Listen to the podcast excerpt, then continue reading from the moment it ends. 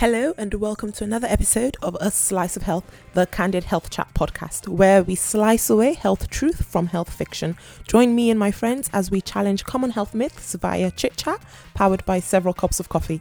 Don't forget to subscribe and follow us on social media, and do visit us at a slice of sliceofhealth.club. Let's get to today's episode. On today's episode, we discuss health, diet, and boosting the immune system with Tai Ibitoye, a registered UK dietitian and doctoral researcher. You can find her on Instagram at Tai Talks Nutrition, where she debunks myths related to diet, nutrition, and health. On this episode, we explore what it means to boost the immune system and if at all that is possible, why we chase from diet to diet, and she also explores why drinking super malt every day is perhaps not a great idea. Welcome, Tai, to the episode. How are you doing? I'm good, thank you. How are you? I'm great. Tell us a bit about yourself. Okay, sure. So, uh, my name is Tai. um, I am a registered dietitian and a researcher based in London. Um, what I do on a typical working day is quite varied. So sometimes I see patients with different medical conditions like type 2 diabetes, um, cardiovascular disease, liver disease, um, cancer, you know, I see them all. And um, I basically provide advice on dietary treatments to help manage their conditions and also help them um, meet their nutritional requirements. Um, so that's what I do sometimes. And then other times um, I'm involved in diet and nutrition related research. And other times I teach undergraduate um, students who are studying nutrition. So that's a bit about me. Um, I'm also active on social media. Um, so I have an Instagram page called Tai Talks Nutrition, and I basically debunk some nutrition myths um, and also provide some evidence based nutrition information. That's awesome. That is absolutely fantastic. And talking about the um, research part of things, um, I've been mm-hmm. reading a bit about vitamin D, especially now in the COVID 19 pandemic, mm-hmm. uh, Black and ethnic minority groups. Are, are you able to shed any light on, on what exactly is going on with that? Yeah, so um, so my current research is not on vitamin D. Um, when I was doing my masters um, for my thesis, I did look at vitamin D, but more so um, looking at vitamin D status in Caucasian women and Southeast Asian women, and seeing if there was any associations between low vitamin D status and um, immune function, which obviously now is quite um, I guess it's quite fitting now. I did that research years ago, and it's quite interesting to see new studies looking out looking at the role between vitamin D um, and it basically reducing the risk of certain um, infections, mm-hmm. um, more so respiratory infections like COVID 19. Um, and this current research is quite new, um, but based on this research, there's been um, some updates and certain guidelines, especially in Ireland, mm-hmm. where they are encouraging um, people to take um, daily vitamin D supplements containing um, 20 micrograms of vitamin D. Okay, um, that's higher than the normal. Um, yes, isn't it? The 20 micrograms. Yes. So um, in the UK, um, current guideline says that we should take 10 micrograms mm. of vitamin D, um, and in Ireland it's obviously a bit higher. And I think it's to do with where Ireland is located. Um, I think where Ireland is located, they don't really get much sunlight exposure, um, and obviously with the whole like social distancing, social isolation, um, people have to stay indoors, so we're not really um, exposed to sunlight. Um, so I think with Ireland, they've increased the amount to 20 micrograms, but in the UK, well, in London here, um, there isn't any guidance that we should increase our vitamin D dosage.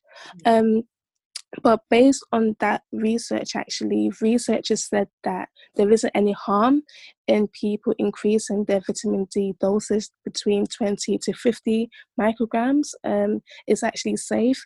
So if individuals do choose to increase their dosage, then they can do so. Um, it's not going to um, affect their health. It's not going to give them any adverse effects. So, yeah, so yeah.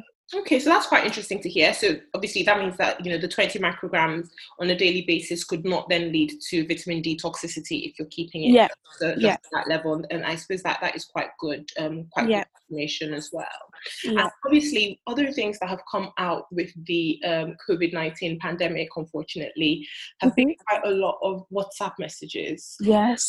on, you know, um, the, on the family groups, um, Mhm. I'm Nigerian, and know, Yes. the mothers and aunties always send you these forwarded messages. Mhm. Unfortunately, you can't block your moms and aunties. No, you can't. No, Um, I've been tempted to, but no, you can't.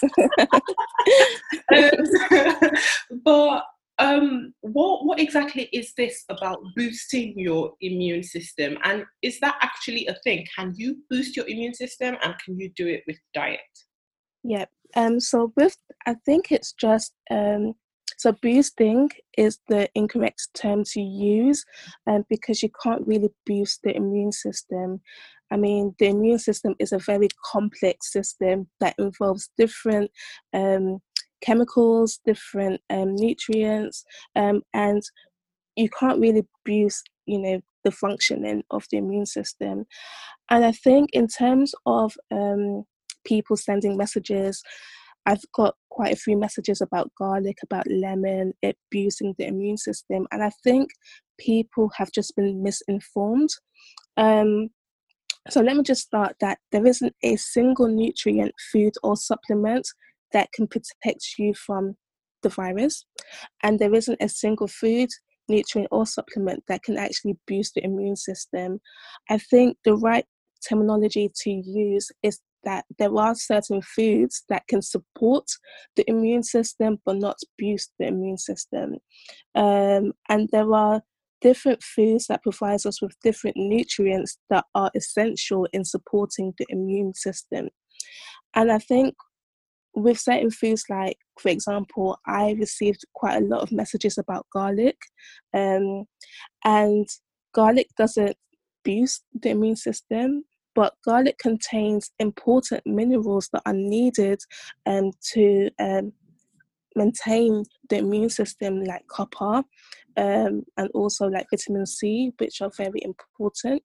Um, and also when you actually eat things like garlic you're not actually getting the full recommended um, daily intake of copper or vitamin c you'll need to eat different types of food in order to get that maximum amount um, and also with lemon as well i've heard lots of information about lemon um, which is really good for the immune system and it is to an extent because it contains vitamin c um, and vitamin c is very essential for the immune system but one slice of lemon contains about two milligrams of vitamin C. Um, adults in the UK need about 40 milligrams of vitamin C. So you can't really get all your vitamin C by eating lemon or putting lemon in hot water. Um, it doesn't work like that. And actually, when it comes to lemon, I've also received quite a few messages that you need to put lemon in hot water. Um, it helps to boost the immune system. But vitamin C is very sensitive to heat.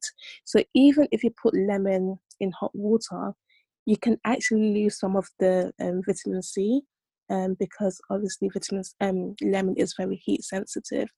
Um, so yes, so there isn't um, one single food or supplement that can actually help to support the immune system. We need to eat different types of foods in order to do so. And that, that is actually great. And that brings us on to um, the, the rest of the conversation that we're going to have in terms of talking about how we eat and why why we eat um, mm-hmm.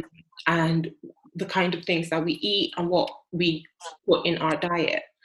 So my first question to you is why why do we eat? Why do we eat food? Yep, okay. So we eat food for different reasons. Um, essentially we need food to improve our general health. Um, different foods provide different benefits. So, some foods are essential for our cardiovascular health, some foods are essential for our eye health, some foods are essential for our digestive health. Um, so, yeah, so we need to eat foods for our general well being and for our general health. Um, food is also a source of enjoyment as well. So, there's quite a lot of focus on the health benefits of food, but food also provides us um, enjoyment. It gives us that social um, feeling you know sometimes when people eat food they eat food with their families they eat food with their friends um, and it gives you that um, element of social well-being we also eat food for our mental health so we know that um, there are foods that contain important nutrients for our mental well-being um, so yeah so we eat food for different reasons um, and it's not just about health um, so yeah and that's great in terms of talking about eating food for enjoyment because mm-hmm. um, that then brings us into sort of dieting culture mm-hmm. and um, why why we diet especially yeah. you know we have a lot of people i have a friend who's a serial dieter okay. um, and between last year and this year she's been on four different diets mm-hmm. and she's not lost any weight um, mm. always about trying to lose weight and trying to um, you know do the new the new fad um, why do you think that people are so keen on trying lots of different diets to either lose weight or mm-hmm. Health beliefs.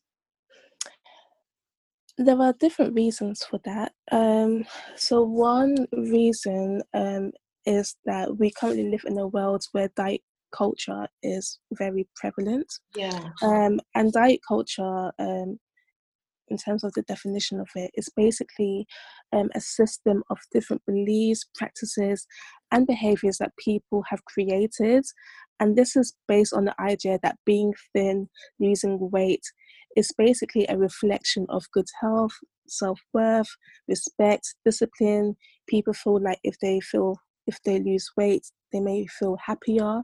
Um, and also with this whole diet culture as well, it basically gives people the idea that if you're not thin or if you're overweight or obese, that basically you're doing something wrong.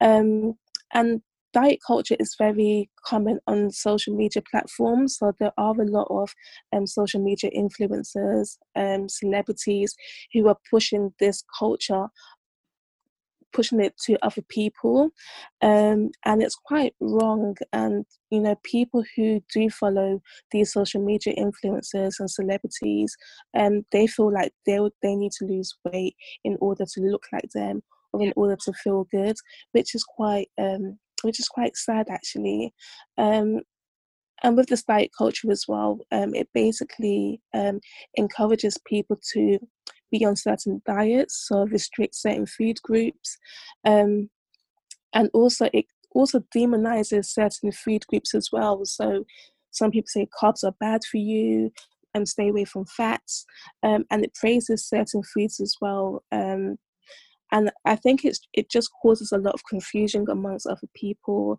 in terms of what they should be eating and what they shouldn't be eating and people and hence why people go on different diets because with diet culture things change and things um, come on trend on different days, different weeks. So maybe one day the keto diet is a big thing and um, it's a thing that people want to do, and then maybe um, the following week it's a low carb diet that is hot at, hot at the moment, and people want to start doing start being on that diet. So um, with diet culture, things changes and there are different trends that people feel like they need to um, follow, which is quite um, harmful. Yeah, yeah.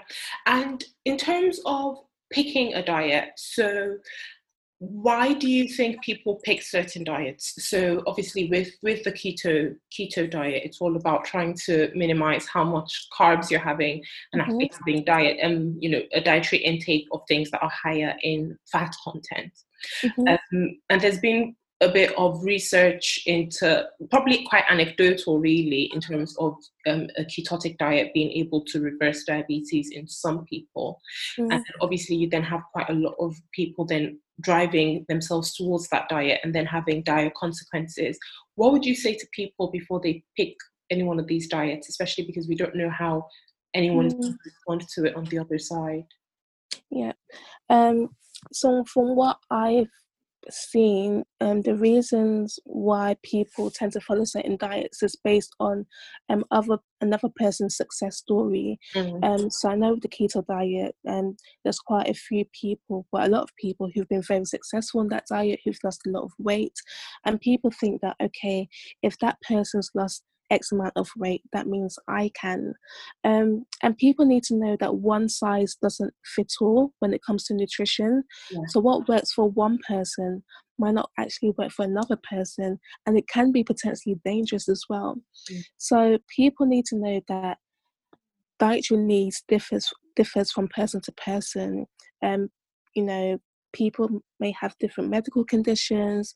Um, different risk factors, different body compositions, um, different cultures, religion, ethic, um, ethical values that can actually um, inform their dietary choices.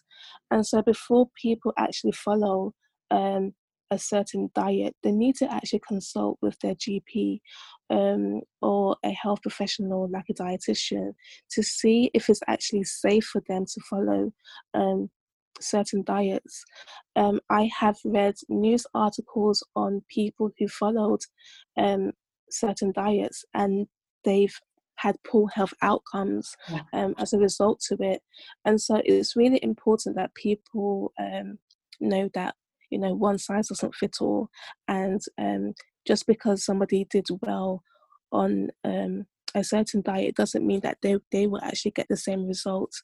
Mm. Um, because how we are made, our bodies are completely different. How we uh, metabolize certain foods is completely different. How we tolerate certain foods is completely different. And so we need to know that our bodies are different, our bodies are unique, um, and we all need different dietary needs as well. So, yeah. Yeah, and that's that's quite important. Um, and obviously, every time we talk about diets, that as I was mentioning about, you know, a friend of mine switching between lots of different diets in the span of twelve months. Mm-hmm. How I always find that when whenever I meet people who are dieting in terms of on a specific diet, so um, whether it's the Cambridge diet or Newcastle diet, you know, um, Atkins diet from several years ago, mm-hmm. I feel as though they always jump from one diet to another. Is there a reason for that? And is there a, a way to sort of predict who is going to then become someone who jumps between diets? Yes. Um, so I think with any diet, any restrictive diet, it's not always sustainable. Yeah. And um, that's why some people they tend to do well within the first couple of days or even the first couple of weeks, and then they fall off because you know you can't sustain. It's not sustainable at all.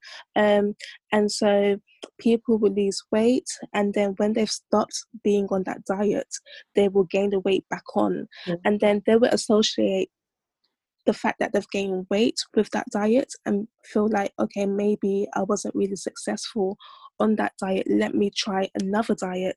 And then the cycle just continues. They will lose weight. And because the diet is not sustainable, they will stop that diet. They will gain the weight back on. And then they want to try another new diet that will give them that weight loss effect. Um, and then it just it's just a continual cycle um, so i think because diets in general are not sustainable and people do not stick to it long term um, they tend to just jump on from jump from one diet to another diet Mm. And seeing as diets are not sustainable, then in that situation, um, mm-hmm. you're not then going to be able to stick to a specific diet, especially a restrictive one. Mm-hmm. What would you then recommend that our diet should actually look like. So when, and when I say our diet, I mean what we eat. What should mm-hmm. actually look like um, to mm-hmm. avoid this restrictive pattern of jumping from one inefficient diet to another? Yeah. Um, so um, for the general population, um, we should follow a diet that is based on the Eat Well guide. Um, I'm not sure if you've heard of it actually. I'm sure you have anyway. um, but basically, the Eat Well guide shows us how much we should eat overall from different food groups in yeah. order to achieve a healthy, balanced diet. Mm-hmm. Um, and so, with the Eat Well guide, there are different components of it. Um, so different food group components. So one of um, the food group components is fruits and vegetables, um, and the government advised that um, we should have at least five portions of fruits and vegetables a day. Um, one portion is about 80 grams, um, which is basically the size of the palm of your hand. Um, so in total, we should have about 400 grams of fruits and vegetables a day. So that's something that we should be including in our diet on a daily basis. Um, another thing that we should be including in our diet, which is based on the Eat Well guide, is starchy carbohydrates. Um, and I know there are some people who say, oh, carbs is the enemy, carbs is bad for you. Um, but actually, carbs is one of the main sources of energy. Mm-hmm. We get most of our energy from eating carbohydrates. And also, it contains important minerals like iron, and it also contains fiber, which is needed for our, um, for our gut health. Um, so, starchy carbohydrates are foods that we should include in our diet. And where possible, we should include um, whole grain versions. So things like brown rice, um, brown pasta, brown bread, um, bulgur wheat, lentils, and things like that. Those are the things that we should be including in our diet. Um, another component of the Eat Well guide is dairy and dairy alternatives, um, and these are good sources of calcium, which is needed for our bones and for our teeth. So, including things like milk, yogurt, cheese, um, dairy alternatives are things like soy milk, soya yogurt, um, tofu. These are things that we should be including in our diet. Mm-hmm. Um, and also, we should be basing our diet around protein, so including protein food sources like beans, pulses, fish, eggs, and meat. Um, but when it comes to meat, actually, we should be more mindful on how much meat we are actually eating because we know that regular meat consumption can increase the risk of bowel cancer and so um, we should be more mindful on how much we're actually eating um, so those are the main food components that we should be including in our diet um, and then just general things like um, being more mindful of foods that contain um, a lot of fat a lot of sugar and a lot of salt mm. and we should be eating these things less often and in small amounts because what we do know is that um, a regular consumption of high fat, salt, and sugary foods can increase our risk of chronic diseases. Um, and so it's not to say you shouldn't eat it at all, but I like to say moderation is key. Um, um and also ensuring um, good hydration. So making sure that you are staying hydrated, drinking lots of fluids. Um, the Eat Well guide suggests that we have um, between six to eight glasses of water a day.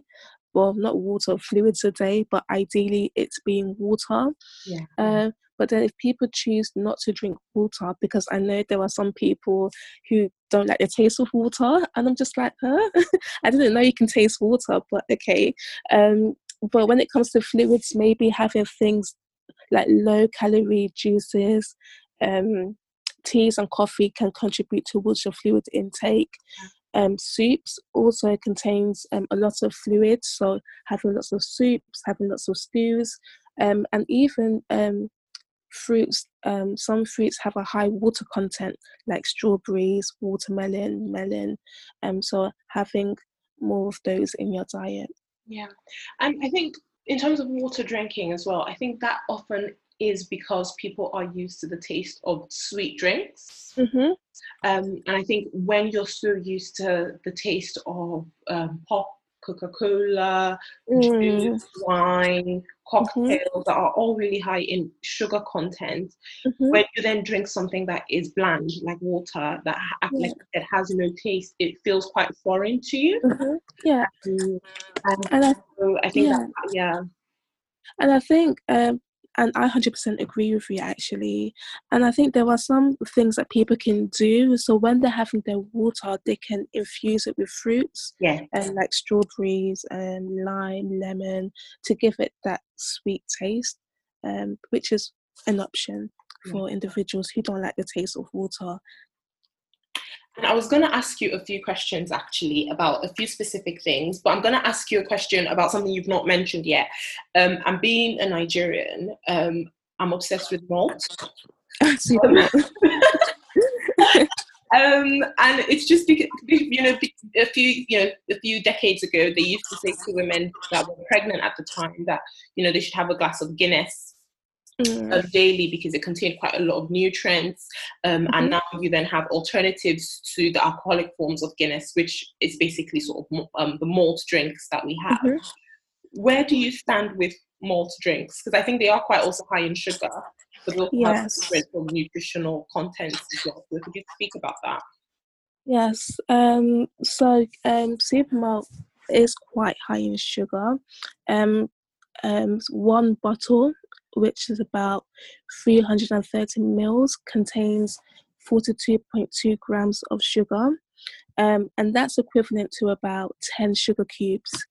Um, and this is quite high. this is very high because, in terms of the um, UK recommendation, um, adults living in the UK, we should have no more than 30 grams of free sugars a day. Mm-hmm. And so imagine if somebody drank one bottle of super supermalt, they're literally exceeding their su- recommended sugar intake. Um, so, yeah, so um, it is quite high in sugar. Um, and I think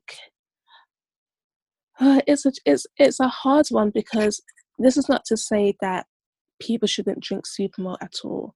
Um, they can, but perhaps they can limit the amount that they do drink. So instead of drinking the whole bottle, maybe have half the bottle of supermalt and then the other half the following day. Um, because for some individuals, they can be drinking that supermalt and then they can be eating other foods that contain a lot of sugar, mm. and you know, you gradually you're increasing your sugar intake, and which is not really um, good for your health. Um, so I think it's just being more mindful on how much you're actually drinking. Yeah. Um, I know that supermalt actually have a less sugar version. Oh, really? Um, Yes, but I haven't seen it in the shops. But I know on their website, the supermalt website, and there is a low, there's a less sugar um, version, and I think that contains about 25 grams of sugar. Um, but even so, that's still quite high considering that you know we should have no more than 30 grams of sugar a day. So you're kind of, you know, having most of your sugar intake by drinking that drink. Um, so I think you know individuals should just limit their consumption of super malt if yeah. they can. That's quite interesting because I was just because when you started talking about the um, super malt and how much um, sugar it actually contained, mm-hmm. I was mm-hmm. actually looking at my preferred malt drink because mm-hmm. I actually prefer Malta Guinness. Okay. Um, and just looking on here on their website, it actually says that um, carbohydrates of which sugars is actually 16 grams in um, per 100 mils. Um, mm-hmm. and I think that probably comes to about the same because each bottle is about 330 mils. Mm-hmm. Mm-hmm. So it probably comes to about the same as super malt, really. So it does seem like a lot of all these malt drinks are actually quite high in sugar. And that's probably because of the way they're made, because they're made from barley, aren't they? Yeah. Um, and obviously that that is um, that is a carbohydrate. But coming back to the Eat Well guide, um, mm-hmm. There's been some criticism of the Eat Well Guide because it's not been revised for a few years. Um, mm-hmm. and, you know, obviously with, with social media, lots of um, online nutritionists, um, mm-hmm. online doctors, online gastroenterologists, and yes. it's now, I think in the UK we were sort of separated from the US in terms of the things that they did, but now mm-hmm. with social media and the internet and Instagram, we all kind of, it's everything, it's just all one national village, really, an international village. Um, and there's been a lot of hate towards dairy. Okay. Um, is there anything that you can say to that? So, in terms of like animal dairy and sort of milk, cheese, those kind of things, there's been a lot of, um, you know, negative press around it, saying mm. that it is it is a major issue. And obviously, we're also seeing a rise in um, something called cow's milk um, protein allergy in mm-hmm. children as mm-hmm. well, which we never really used to see sort of going back sort of 10 years ago when I was getting into medical school. Mm-hmm. Is there is there anything that you could you could say towards that? Yeah. Um, so yes, there is a lot of negative press around dairy and dairy products. Um, and just to, I guess, answer that question, um, so first, I'm just going to bust some myths surrounding dairy, um, and then I will also talk about, um, I guess, um, dairy requirements in for the UK population as well.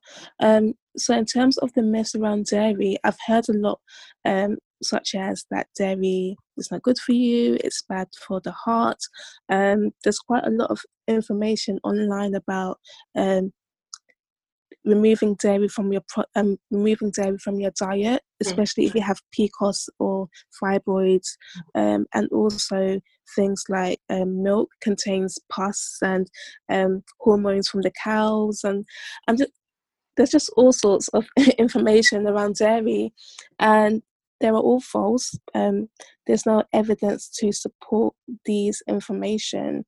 Um, and when it comes to um, food companies, especially in the UK, um, before a food can be displayed on the shelves, it needs to be regulated. And so, if a certain food group was, um, I guess, unsafe for us, um, it wouldn't be on the shelves mm. um, because um, with the UK especially, um, the food um, organizations they really do um, they check all their food products to see to deem it as safe for the population. And so yeah there isn't any um, health implications of having dairy from your diet. Um, but there are some people who should stay away from dairy.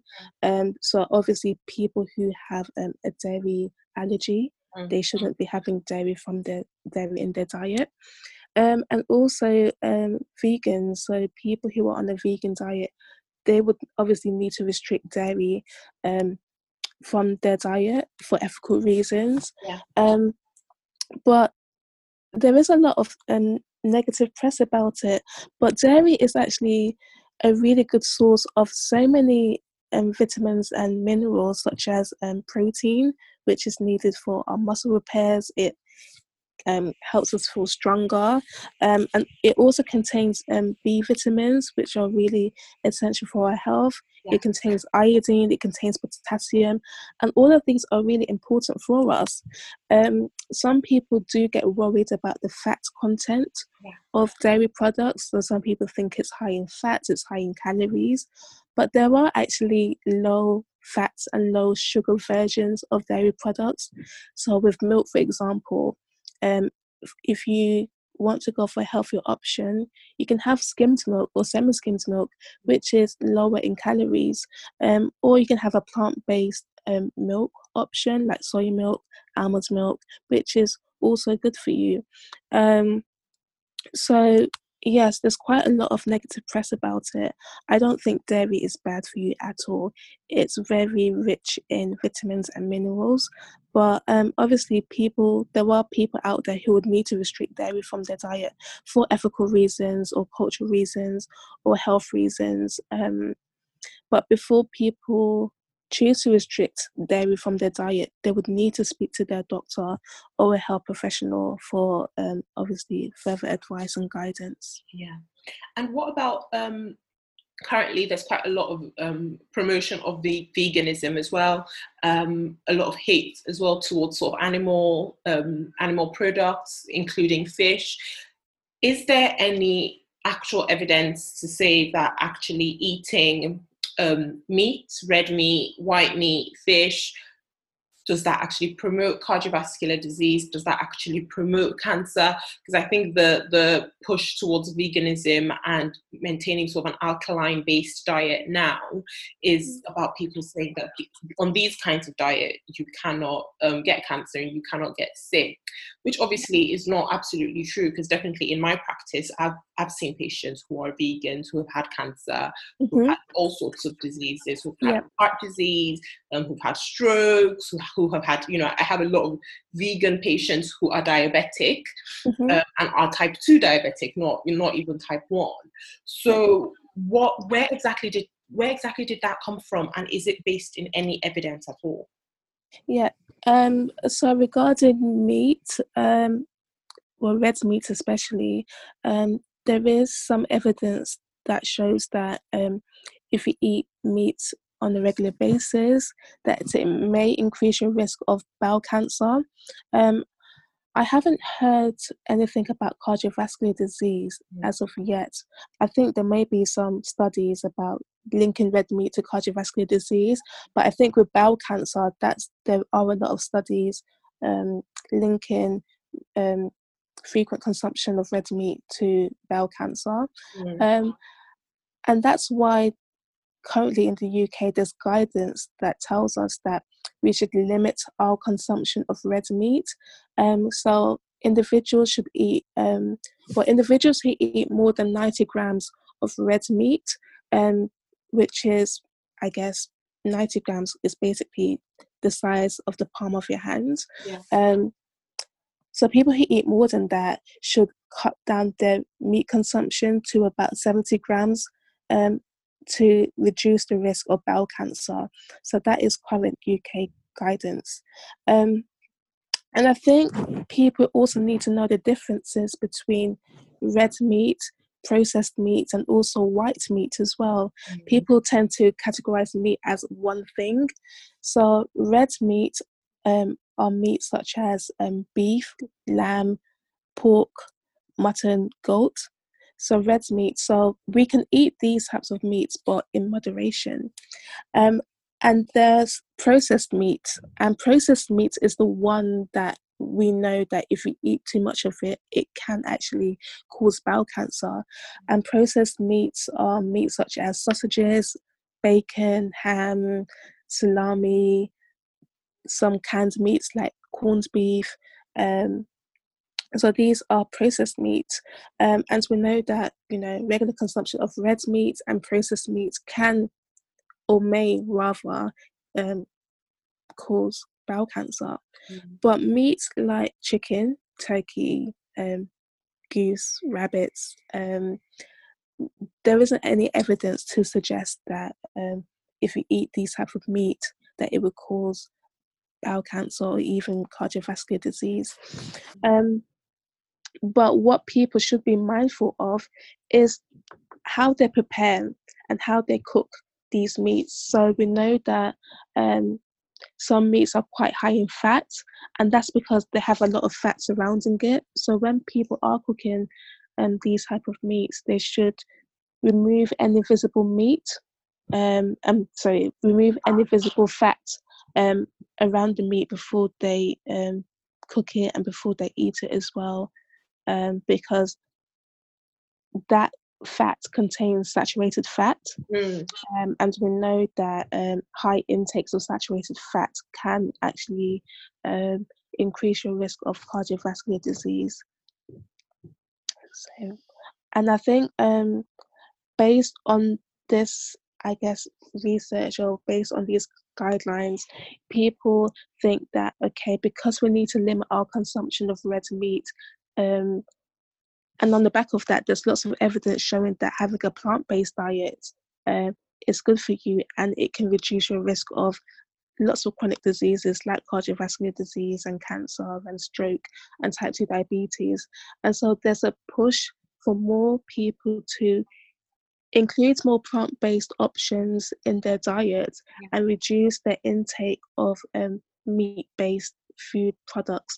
Mm. And that's not to say that you know meat is bad for you because it really isn't um, meat is a very good source of iron if anything, um, red meat contains more iron than plant-based options. Yeah. Um, and obviously, we need iron for um, our blood. Um, it we need it for hemoglobin, which helps to transport um, oxygen around the body. Um, red meat is also a good source of B vitamins, which people who are on a plant-based diet actually lack.